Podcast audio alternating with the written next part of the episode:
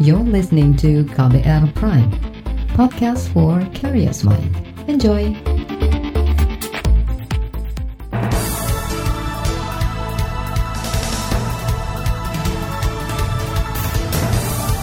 Selamat pagi saudara, kembali kami menyapa Anda dengan sejumlah informasi pilihan pagi hari ini di Buletin Pagi. Saya Eka Juli. Dan saya Don Brady, kami telah menyiapkan sejumlah informasi terkini di antaranya stimulus ekonomi kedua untuk tangkal dampak COVID-19 tuai pro dan kontra. Dua WNI kru kapal Diamond Princess Jepang yang sembuh dari COVID-19. Provinsi Jawa Barat butuh 15 triliun rupiah untuk tangani banjir. Inilah selengkapnya Buletin Pagi KBR.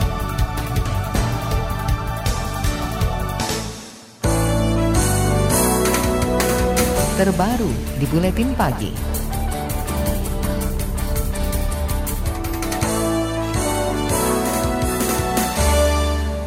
Pemerintah akan meluncurkan paket kebijakan ekonomi tahap kedua untuk menangkal dampak wabah COVID-19 atau virus corona terhadap perekonomian Indonesia. Menteri Koordinator Bidang Perekonomian Airlangga Hartarto menyatakan, Salah satu kebijakan itu adalah percepatan proses impor bahan baku. Kemarin kan ada 500 uh, reputable importer. Yeah. Dan 500 reputable importer itu tergantung terkait juga dengan uh, fasilitas produksinya. Nah, tentu dengan namanya 500 reputable investor, tentu itu resikonya rendah. Nah, kalau resiko rendah tentu kita berikan fasilitas. Menko Perekonomian Airlangga Hartarto juga menyebutkan paket kebijakan lain meliputi penyederhanaan aturan larangan pembatasan terkait ekspor, pengurangan larangan pembatasan terhadap impor, serta efisiensi proses logistik. Sebelumnya, pemerintah juga meluncurkan stimulus berupa insentif kepada industri pariwisata, maskapai penerbangan, perumahan, dan bantuan sosial. Nilainya lebih dari 10 triliun rupiah. Ratusan importir akan diseleksi sebelum mendapat kemudahan proses impor bahan baku. Menurut staf khusus Menteri Keuangan Masyita Kristalin, daftar 500 importer itu baru akan dirilis beberapa hari mendatang. Importer yang akan menerima manfaat itu antara lain importir baja, plastik, obat-obatan, dan masih banyak lagi. Untuk reputasi baik, tentu saja importirnya itu semua-semua tepat ya. Karena memang 500 ini adalah memang sudah lama menjadi partner Dirjen Bea Cukai ya. Jadi kategorinya banyak sekali. Jadi kalau saya sarikan mungkin tidak representatif dan juga ini belum tentu terpilih menjadi yang final. Jadi kita tunggu aja. Cuman in general yang dipilih ya itu adalah yang memang dia importir betulan gitu. Maksudnya memang dia misalnya bilang ini untuk raw material, dia memang untuk raw material untuk produksinya dan produksinya digunakan untuk ekspor atau untuk dijual di dalam negeri. Staf khusus Menteri Keuangan Masyita Kristalin menambahkan paket kebijakan ekonomi tahap kedua akan dikeluarkan pada pekan depan. Pada stimulus kedua ini pemerintah akan tetap fokus pada impor bahan baku yang stoknya sudah hampir habis. Gabungan Pengusaha Makanan dan Minuman Indonesia atau GAPMI menyambut baik paket kebijakan ekonomi tahap kedua yang akan segera dikeluarkan pemerintah. Ketua Umum GAPMI Adi S. Lukman menilai pemerintah responsif karena mempertimbangkan kebutuhan ekspor sektor logistik dan penyederhanaan syarat ekspor. Saya kira itu salah satu yang kita harapkan dipermudah dan sebetulnya juga SKA ini atau surat keterangan asal ini kita harapkan bisa online saja tidak perlu harus meminta ke dinas dan lain sebagainya karena SKA ini yang buatnya di dinas dinas perdagangan. Kalau memungkinkan perusahaan-perusahaan yang sudah dipercaya dan sudah melakukan ekspor berkali-kali sebetulnya SKA itu kalau memungkinkan diatur sebagai self declaration aja yang dilaporkan. Jadi misalnya perusahaan langsung mengisi SKA-nya sendiri tapi dilaporkan ke Kementerian Perdagangan supaya semua tercatat dan terdata dengan rapi dan baik. Ketua Umum Gabungan Pengusaha Makanan dan Minuman Indonesia atau GAPMI, Adi S. Lukman juga menyebut rencana pemerintah mempermudah proses impor kepada 500 importir bereputasi baik sangat membantu industri dalam negeri. Alasannya, ratusan importir itu merupakan importir bahan baku yang akan memenuhi kebutuhan para pengusaha domestik. Ia yakin paket kebijakan ekonomi tahap kedua mampu mendorong daya saing pengusaha dalam mengekspor produknya. Kemudian impor yang akan diberikan dalam paket kebijakan tahap kedua dinilai bakal mengancam bisnis para pengusaha domestik.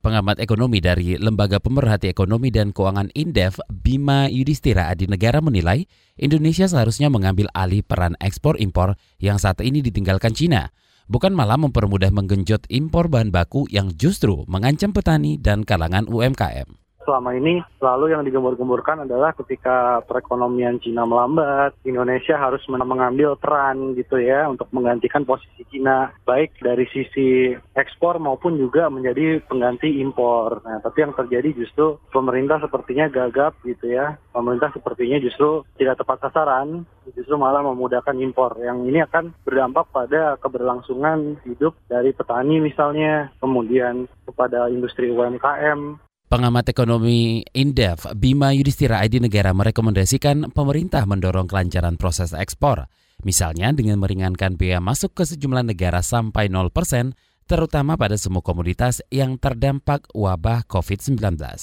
dua warga negara Indonesia kru kapal Diamond Princess Jepang yang sembuh dari COVID-19.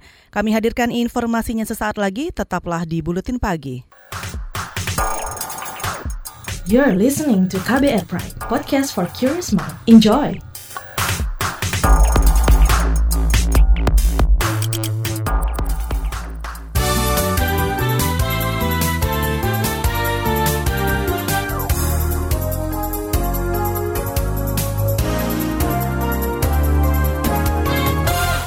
Anda sedang mendengarkan Buletin Pagi KBR. Siaran KBR mengudara melalui lebih dari 500 radio jaringan di Nusantara. Anda juga bisa menyimak berita dan podcast kami di kbrprime.id. Dua warga negara Indonesia, kru kapal Diamond Princess Jepang, sembuh dari COVID-19. Dua ABK yang dirawat di Jepang itu akan dipulangkan ke tanah air menggunakan pesawat komersil. Biaya pemulangan ditanggung perusahaan tempat mereka bekerja. Setibanya di tanah air, kedua WNI kru kapal itu diharuskan menjalani observasi di Badan Pelatihan Kesehatan Cikarang. Masa observasi itu penting untuk memastikan kedua WNI sudah sembuh dari COVID-19. Sementara itu, saudara pemerintah bakal memindahkan 69 anak buah kapal pesiar Diamond Princess dari KRI Suarso ke Pulau Sebaru Kecil, Kepulauan Riau lantaran cuaca buruk. BMKG memperkirakan cuaca di Kepulauan Seribu berawan dengan kecepatan angin 40 km per jam dengan tinggi gelombang mencapai 2,5 meter. Pemindahan sedianya dilakukan kemarin namun akan dilaksanakan hari ini jika cuaca membaik. Selain itu penundaan dilakukan lantaran masih ada satu sampel dari ABK yang memerlukan penelitian lebih lanjut. Pemerintah mengklaim ketersediaan alat pelindung diri seperti masker, sarung tangan karet, dan baju atau jubah pelindung saat ini masih dalam kondisi aman. Juru bicara pemerintah untuk penanganan COVID-19 atau virus corona, Ahmad Yuryanto menyatakan penghentian impor akibat merebaknya COVID-19 tidak berdampak terhadap ketersediaan. Sekarang bahan baku impor APD itu sudah tidak bisa lagi masuk Indonesia. Kita impor bahan APD ini dan importnya dari Cina. Sekarang Cina sendiri juga kualan. Nah kita sedang mencoba mencari beberapa waktu yang lalu kita sudah mendapatkan uh, isyarat bahwa dari Den Haag nanti akan dibantu APD kita. APD kalau dilihat dari stok dan di hadapan pada kasus masih cukup. Memang mengkhawatirkan kalau terjadi outbreak besar-besaran nah itu baru kita kalah ngabut. Tetapi sampai saat ini kondisinya masih aman. Juru bicara pemerintah untuk penanganan COVID-19 Ahmad Yuryanto menambahkan, sekalipun impor alat pelindung diri seperti masker, sarung tangan karet, baju atau jubah pelindung sudah dihentikan, tapi Belanda memberi isyarat akan memasok semua kebutuhan alat pelindung diri itu.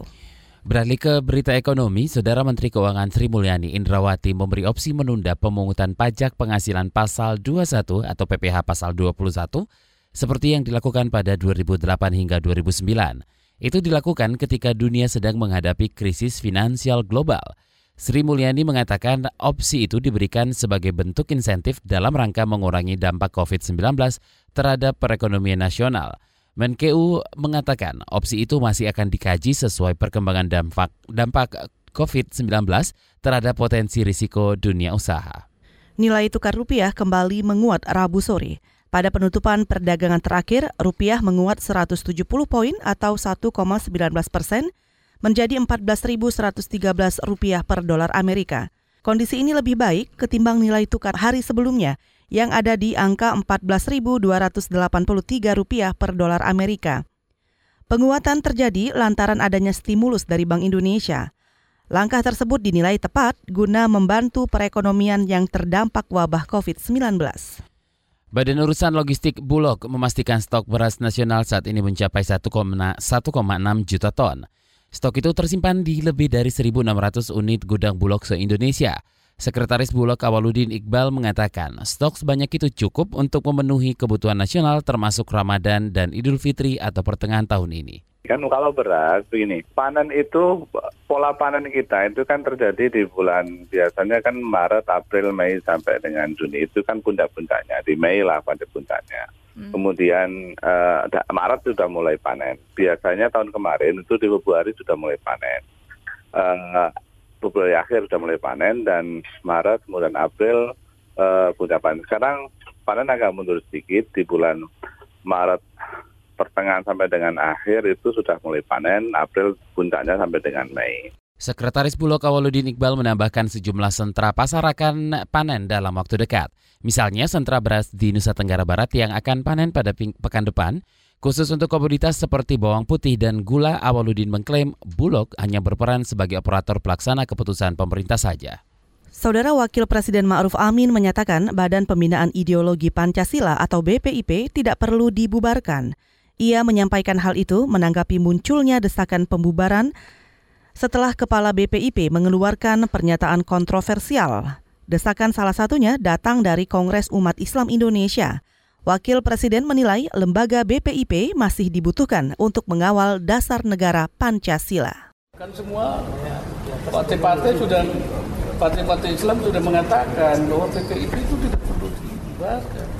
Kalau ada kerjanya yang tidak baik, ya diperbaiki kerjanya, kinerjanya saja, bukan lembaganya membunuh tikus rumahnya dibakar. Wakil Presiden Ma'ruf Amin juga mengingatkan Badan Pembinaan Ideologi Pancasila dibentuk atas permintaan. Karena sejak badan tersebut Maksud kami sejak Badan Pembinaan Pendidikan Pelaksanaan Pedoman Penghayatan dan Pengamalan Pancasila atau BP7 dibubarkan, tidak ada lagi lembaga yang mengawal Pancasila. Sebelumnya, Kongres Umat Islam Indonesia di Kepulauan Bangka Belitung akhir Februari lalu merekomendasikan pembubaran Badan Pembinaan Ideologi Pancasila dengan alasan sudah tidak diperlukan lagi keberadaannya. Dari berita olahraga, PSSI menunda tiga laga tim nasional kualifikasi Piala Dunia Grup G Zona Asia untuk mengantisipasi wabah virus corona yang terjadi di puluhan negara di dunia. Indonesia semula dijadwalkan akan melawan Thailand pada 26 Maret mendatang, namun laga itu dibatalkan, termasuk pertandingan melawan Uni Emirat Arab di Jakarta dan kontra Vietnam pada 4 Juni. Tak hanya itu, agenda pemusatan latihan timnas pun turut dibatalkan. Laporan khas KBR tentang tekanan batin pasien positif COVID-19 akibat data pribadi terpublikasi. Sesaat lagi, tetaplah di Buletin Pagi. You're listening to KBR Pride, podcast for curious mind. Enjoy!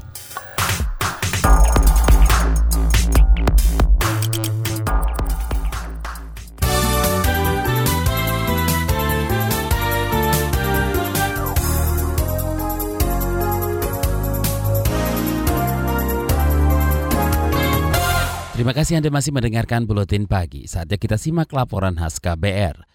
Derita pasien corona makin bertumpuk dengan tereksposnya data-data pribadi di publik. Warga sekitar tempat tinggal juga turut merasakan dampak kegagalan menjaga kerahasiaan informasi.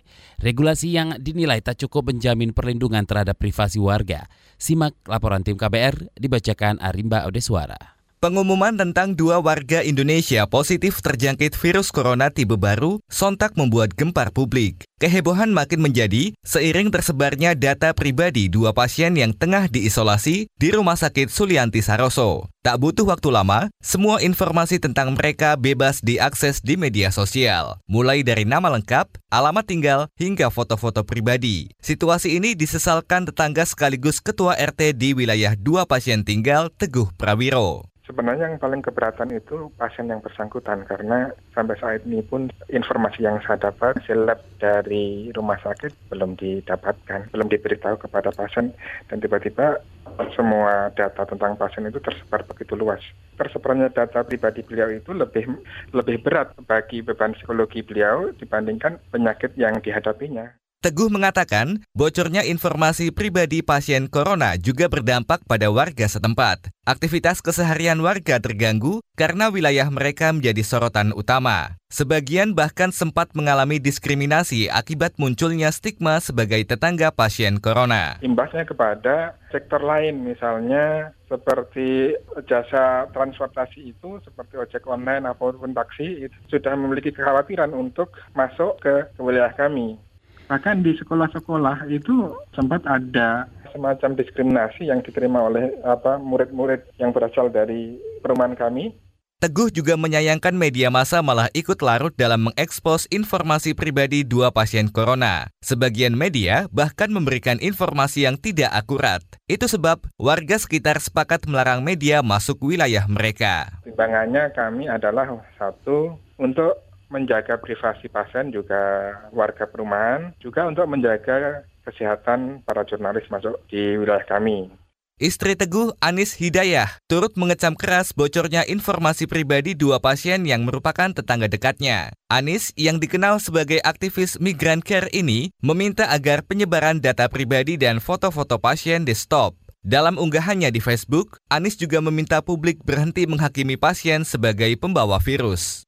Masifnya penyebaran informasi pribadi pasien tak lepas pula dari kecerobohan pemerintah. Wali Kota Depok, Jawa Barat, Muhammad Idris misalnya, malah mengumbar data pasien ke media. Gubernur Ridwan Kamil mengaku sudah menegur Idris karena tindakan itu melanggar HAM. Namun, Ridwan juga meminta publik memberi pemakluman. Itu juga saya sesalkan, uh, sudah saya tegur, tidak boleh lagi ada data-data dari yang terobservasi dipublikasikan oleh siapa siapa pun termasuk oleh pemerintah daerah karena itu melanggar HAM kan tadi semua lagi panik ya kita maklum dulu dari sisi itu. Jadi semua lagi belajar. Nah sekarang perbaikilah. Mulai hari ini besok perbaiki prosedurnya. Kebocoran data kadung meluas. Presiden Joko Widodo lantas angkat suara. Ia memerintahkan jajarannya memastikan hak-hak pribadi pasien dilindungi.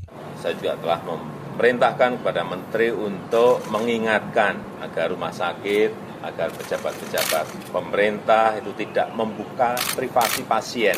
Kita harus menghormati kode etik. Hak-hak pribadi penderita corona harus dijaga, tidak boleh dikeluarkan ke publik.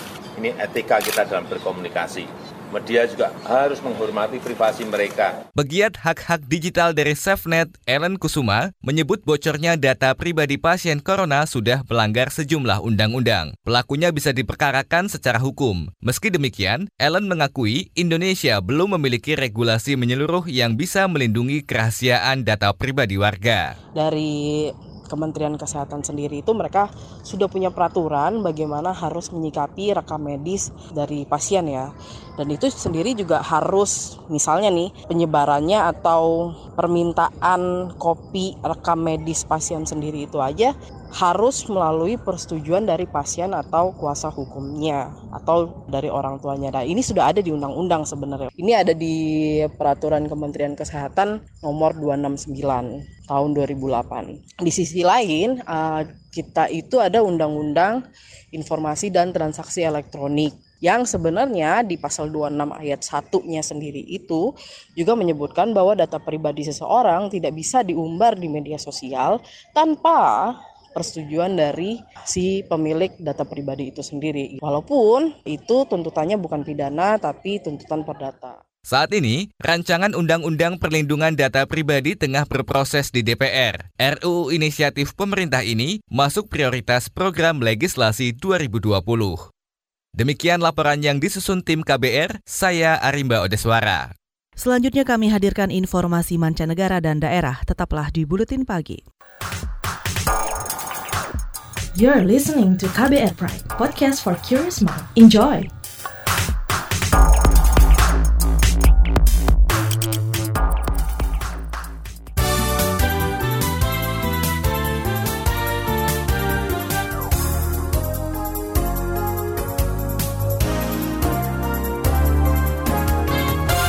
Anda mendengarkan bagian akhir buletin pagi KBR, kita awali dari berita mancanegara. Sejumlah pedagang besar Australia membatasi secara ketat pembelian kertas toilet. Pembatasan dilakukan pasca aksi borong yang terjadi pada pekan ini akibat khawatir wabah COVID-19. Jaringan toko bahan makanan terbesar di Australia, Woolworth Group, membatasi penjualan kertas toilet itu, yaitu hanya empat bungkus untuk seorang pembeli saja. Akibat sulitnya mendapat kertas toilet itu, netizen Australia ramai-ramai mempopulerkan dua tagar di Twitter, yaitu Toilet Paper Gate dan Toilet Paper Crisis. Para pejabat organisasi negara-negara pengekspor minyak bumi atau OPEC menghindari jabat tangan, memeluk, dan diminta mencuci tangan sesering mungkin. Kebijakan itu dikeluarkan ketika mereka tengah berkumpul di Wina, Austria untuk membahas kebijakan produksi minyak. Pengumuman larangan itu ditulis di poster dan terpampang di pintu masuk OPEC. Sebagai alternatif, Sekjen OPEC Muhammad Barkindo dan Menteri Energi Rusia Alexander Novak saling menyentuh kaki sebagai bentuk salam alternatif. Beralih ke uh, informasi daerah, pemerintah Provinsi Jawa Barat menyatakan butuh 60 triliun rupiah untuk melaksanakan pembangunan pada rencana kerja pemerintah 2021. Gubernur Jawa Barat Ridwan Kamil menyebutkan 15 triliun rupiah di antaranya dialokasikan untuk menangani banjir. Menurut Ridwan, pembangunan di segala sektor akan dilakukan pemerintah Jawa Barat pada tahun depan. Untuk pengembangan wilayah Jabar Selatan, untuk penambahan dana desa, karena desa, jumlah desa kami dikit, tapi penduduk banyak kemudian untuk pengembangan infrastruktur dan terpenting pengalian banjir yang menjadi urgensi di 2021. Gubernur Jawa Barat Ridwan Kamil menyampaikan sekitar 80 persen dari dana pembangunan itu akan digunakan untuk membangun infrastruktur, termasuk membebaskan lahan jalan tol Bandara Kertajati. Gubernur Jawa Timur Hovifah Indar Parawansa meminta pemerintah memastikan 1.300-an wisatawan mancanegara yang menumpang kapal pesiar Viking Sun akan berlabuh di Tanjung Perak, Surabaya dalam kondisi negatif COVID-19. Hovifah menyatakan akan menunggu hasil pemeriksaan medis seluruh penumpang kapal oleh Kementerian Kesehatan di Pulau Karang, Jamuang, Gresik. Akan melakukan checking yang sama.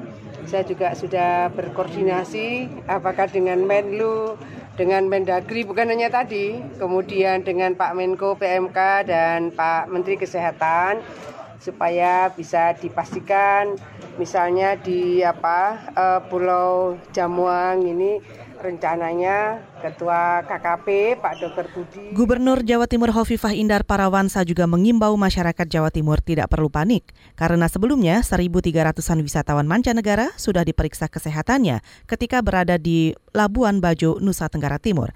Di sana mereka semua dinyatakan sehat. Asosiasi Muslim Penyelenggara Haji dan Umroh Republik Indonesia atau Ampuri memastikan dana umroh milik 7.000 jemaah Jawa Tengah dalam kondisi aman. Menyusul penutupan sementara umroh oleh Kerajaan Arab Saudi akibat wabah COVID-19. Meski begitu, menurut Ketua Ampuri Jawa Tengah Endro Dwi, dana umroh yang sudah disetorkan ke Biro Perjalanan tidak bisa dikembalikan lagi kepada jemaah kisaran 7.000 orang yang dari Jawa Tengah uh, masih menunggu kepastian dari uh, kerajaan Saudi. Sementara jangan berpikir refund karena uh, dana yang dikeluarkan itu sudah dibelanjakan atau didepositkan semua untuk maskapai dan uh, intinya transport dan akomodasi yang ada di Tanah Suci. Ketua Ampuri Jawa Tengah Endro Dwi menegaskan jemaah umroh yang gagal berangkat pasti akan dijadwal ulang. Saudara informasi mancanegara dan daerah tadi mengakhiri buletin pagi KBR hari ini. Simak terus informasi terbaru melalui kabar baru, situs kbr.id, akun Twitter at berita KBR, dan podcast di kbrprime.id. Saya Eka Juli. Dan saya Don Brady, kami undur diri. Salam.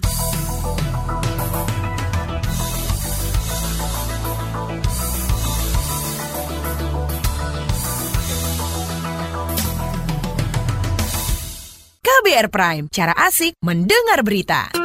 KBR Prime, podcast for curious mind.